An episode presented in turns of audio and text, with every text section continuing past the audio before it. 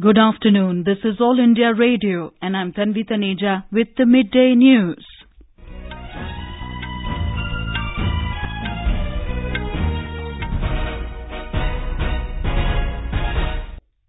The headlines.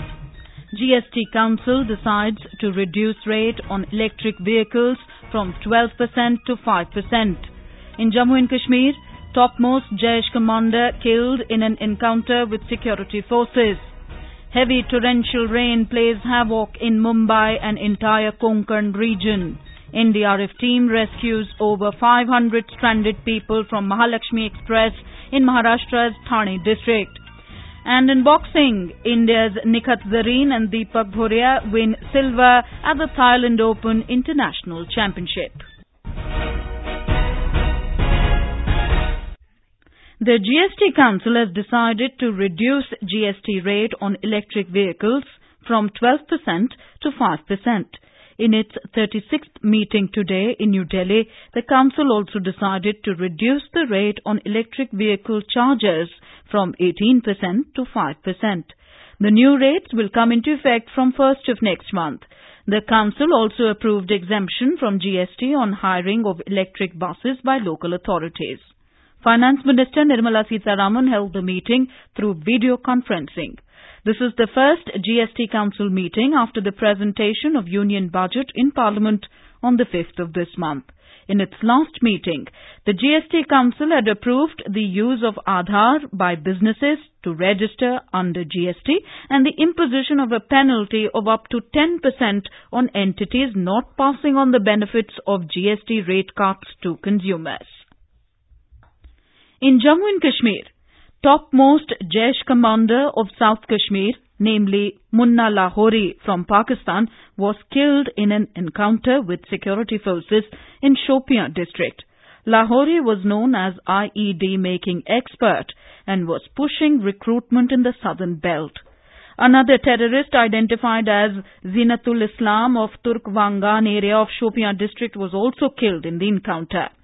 Speaking exclusively to All India Radio News, Director General of Police Dilbagh Singh said, "We had launched an operation on a specific input last evening, which has culminated today morning, in which two militants have been killed. One of them is a top Jaish commander. He belongs to Pakistan and he's called Munna Lahori. He was active in this area for quite some time and he was responsible for Banihal car blast. He was also responsible for large number of uh, civilian uh, killing. Uh, along with him, his associate called Jeenat is also killed. He was responsible for motivating large number of local youth into joining militancy." Still with Jammu and Kashmir, an army soldier was killed in Machil sector of frontier Kupawada district after Pakistani forces resorted to unprovoked firing in the sector in yet another ceasefire violation. Defence sources said that Pakistani forces attacked the army's posts in Machil sector this morning, leading to injuries to a soldier. They said the soldier later succumbed to his injuries in the hospital. Sources said the Indian Army responded in a befitting manner. India, along with other BRICS nations, called on all states to prevent the financing of terrorist networks and terrorist actions from their territories.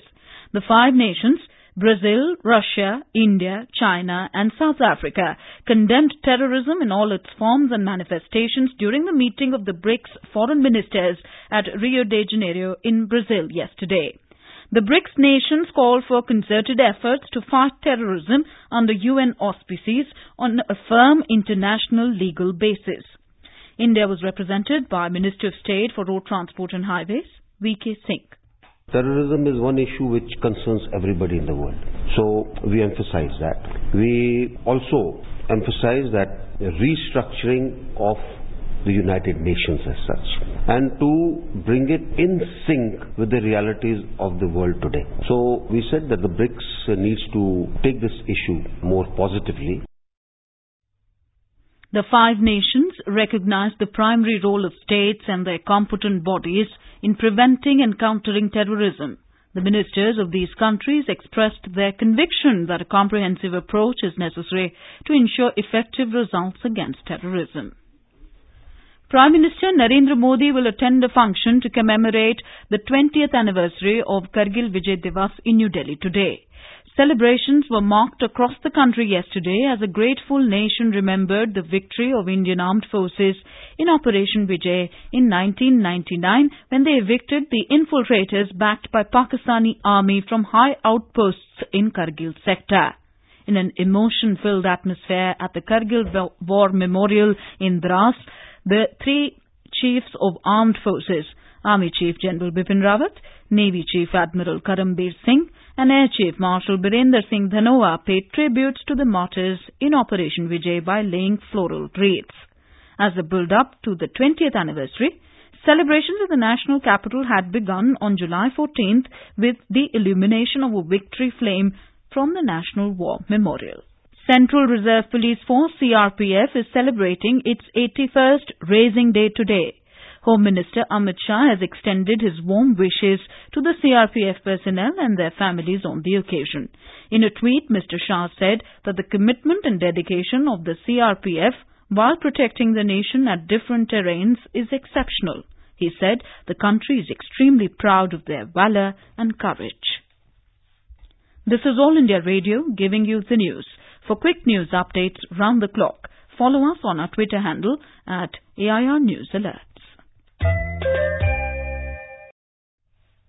Heavy rain continues to lash Mumbai for the fourth consecutive day today.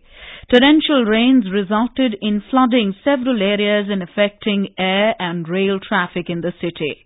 seventeen flights were diverted from the Mumbai airport yesterday due to incessant downpour. Mumbai police requested commuters to avoid waterlogged areas and also to maintain distance from the sea. Meanwhile, according to I M D, intermittent rain with heavy to very heavy downpour is expected in Mumbai and its suburban areas in the next forty-eight hours. Our correspondent reports that over five hundred stranded passengers of the Mahalakshmi Express near Kalyan in Thane district have been rescued so far. Torrential rains in the past four days started playing havoc with many areas in Mumbai, Thane, Palghar, coastal Konkan are almost submerged with water and disrupting normal life. Roadside and railway traffic continue to remain affected. As many as eleven air flights were cancelled today due to low visibility. Several long and short distance trains are also cancelled or diverted on Central Railway. Due to heavy rain and flood-like situation near Kalyan since last night, Mumbai-Kolhapur Mahalakshmi Express is held up between Bhamani and Badlapur, one hundred kilometers away from Mumbai. Around one thousand passengers were stranded in this train. According to Central Railway spokesperson A K Jain, as many as five hundred fifty passengers were safely rescued with the help of team of N D R F and eight flood rescue teams from Navy. Nivedika Borkar, A I R News, Mumbai. In Uttarakhand, normal life has been affected due to rain in different parts of the state for the last twenty-four hours. Many link roads of the state are interrupted due to landslide in various areas of Garhwal and Kumaon region. Major rivers and rivulets are swollen following heavy rain in their catchment areas. Meanwhile, the weather department has forecast moderate rainfall in the next twenty-four hours in different parts of the state. It says there is a possibility of heavy rain in many parts of the state till thirty-first of July in Garhwal and Kumaon region. In Assam, flood situation is improving in the state as water level of most of the rivers has receded. However, relief measures are on in most of the areas. Over seventy persons lost their lives due to floods in the state. Barpeta, Dhubari, Nolbari and Bongaigaon are among the worst hit districts. The district administration is distributing essential food items among the affected people. Prime Minister Narendra Modi will share his thoughts with the people in the country and abroad in his monthly Mann Ki Baat program on All India Radio tomorrow at eleven a m. It will be the second Mann Ki Baat program after Mister Modi assumed office for the second term. The program will be broadcast on the entire network of All India Radio and Doordarshan and A I R website w w w dot all india radio dot gov dot in. It will also be streamed live on the YouTube channels of the P M O, I N B Ministry, All India Radio and D D News. A I R will broadcast the program in regional languages immediately after the Hindi broadcast.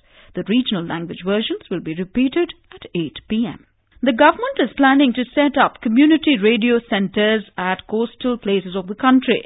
Information and Broadcasting Secretary Amit Khare disclosed this in Kolkata today after he met the regional heads of all media units under his ministry and took stock of their functioning. Mister Khare said that community radio centres are helpful to mitigate disaster management efforts.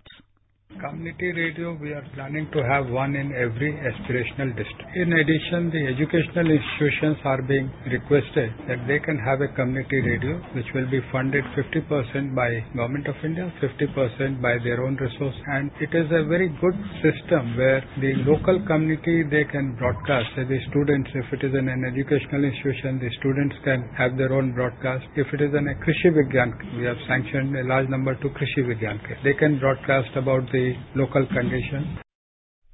He also directed more focus on use of social media, besides working in a team spirit by all media units so that the government's campaigns and developmental work reaches the grassroots the grassroots level. Minister of State Independent Charge for Housing and Urban Affairs Hardeep Singh Puri has said that for the first time there is a government which is looking at urban rejuvenation. In an exclusive interview to All India Radio News, he said the first term of the N D A government was spent in implementing schemes. He said the second term will be spent in continued focus on the schemes and their completion. Talking about the Swachh Bharat mission, he said wet waste is segregated for compost. The ministry is also looking at techniques for the conversion of dry waste into energy. Swachh Bharat is successful because you've been able to succeed in bringing in about behavioral change. That's successful. The number of toilets you have to build, we have almost completed that. But the real issue is that the second component is one hundred percent solid waste management. Our figure today is I think about fifty-six percent or something. I think we will not get one hundred percent by second of October, but we will be close to that. The minister said that the original demand for housing was set at one crore, which has now been revised. The minister added that the targets are set, achieved and revised. Tune in to the Indraprastha channel of All India Radio at seven thirty-five tonight to listen to this interview in Hindi. The interview in English can be heard on the F M Gold and Rajdhani channels at nine fifteen p m tonight. On to sports news. In boxing, former junior world champion Nikhat Zareen in fifty-one kilograms and Asian silver winner Deepak Singh in the forty-nine kilograms category won silver medals in the Thailand Open International Tournament in Bangkok today. Deepak Singh lost to Mirzakhamadov Nodijon of Uzbekistan and Nikhat bowed out to Chang Yuan of China. Three other Indians, Ashish Kumar in seventy-five kilograms, Commonwealth Games bronze medalist Mohammad Husmuddin in fifty-six kilograms and Brijesh Yadav in eighty-one kilograms will also play for gold medal today. Former Asian youth silver medalist Ashish, sixty-nine kilograms, lost his semi-final bout to sign off with a bronze medal yesterday. He lost to Thailand's Vuttichai Masuk in a split decision after an exhausting clash. Among the women pugilists, Manju Rani, forty-eight kilograms, and Bhagyabati Kachari, eighty-one kilograms, ended with third-place finishes. And India's challenge at the Japan Open ended as Sai Pranath bowed down to top seed and local favourite Kento Momota in the semi-finals in Tokyo today. Pranath lost to Japanese eighteen twenty-one, twelve twenty-one.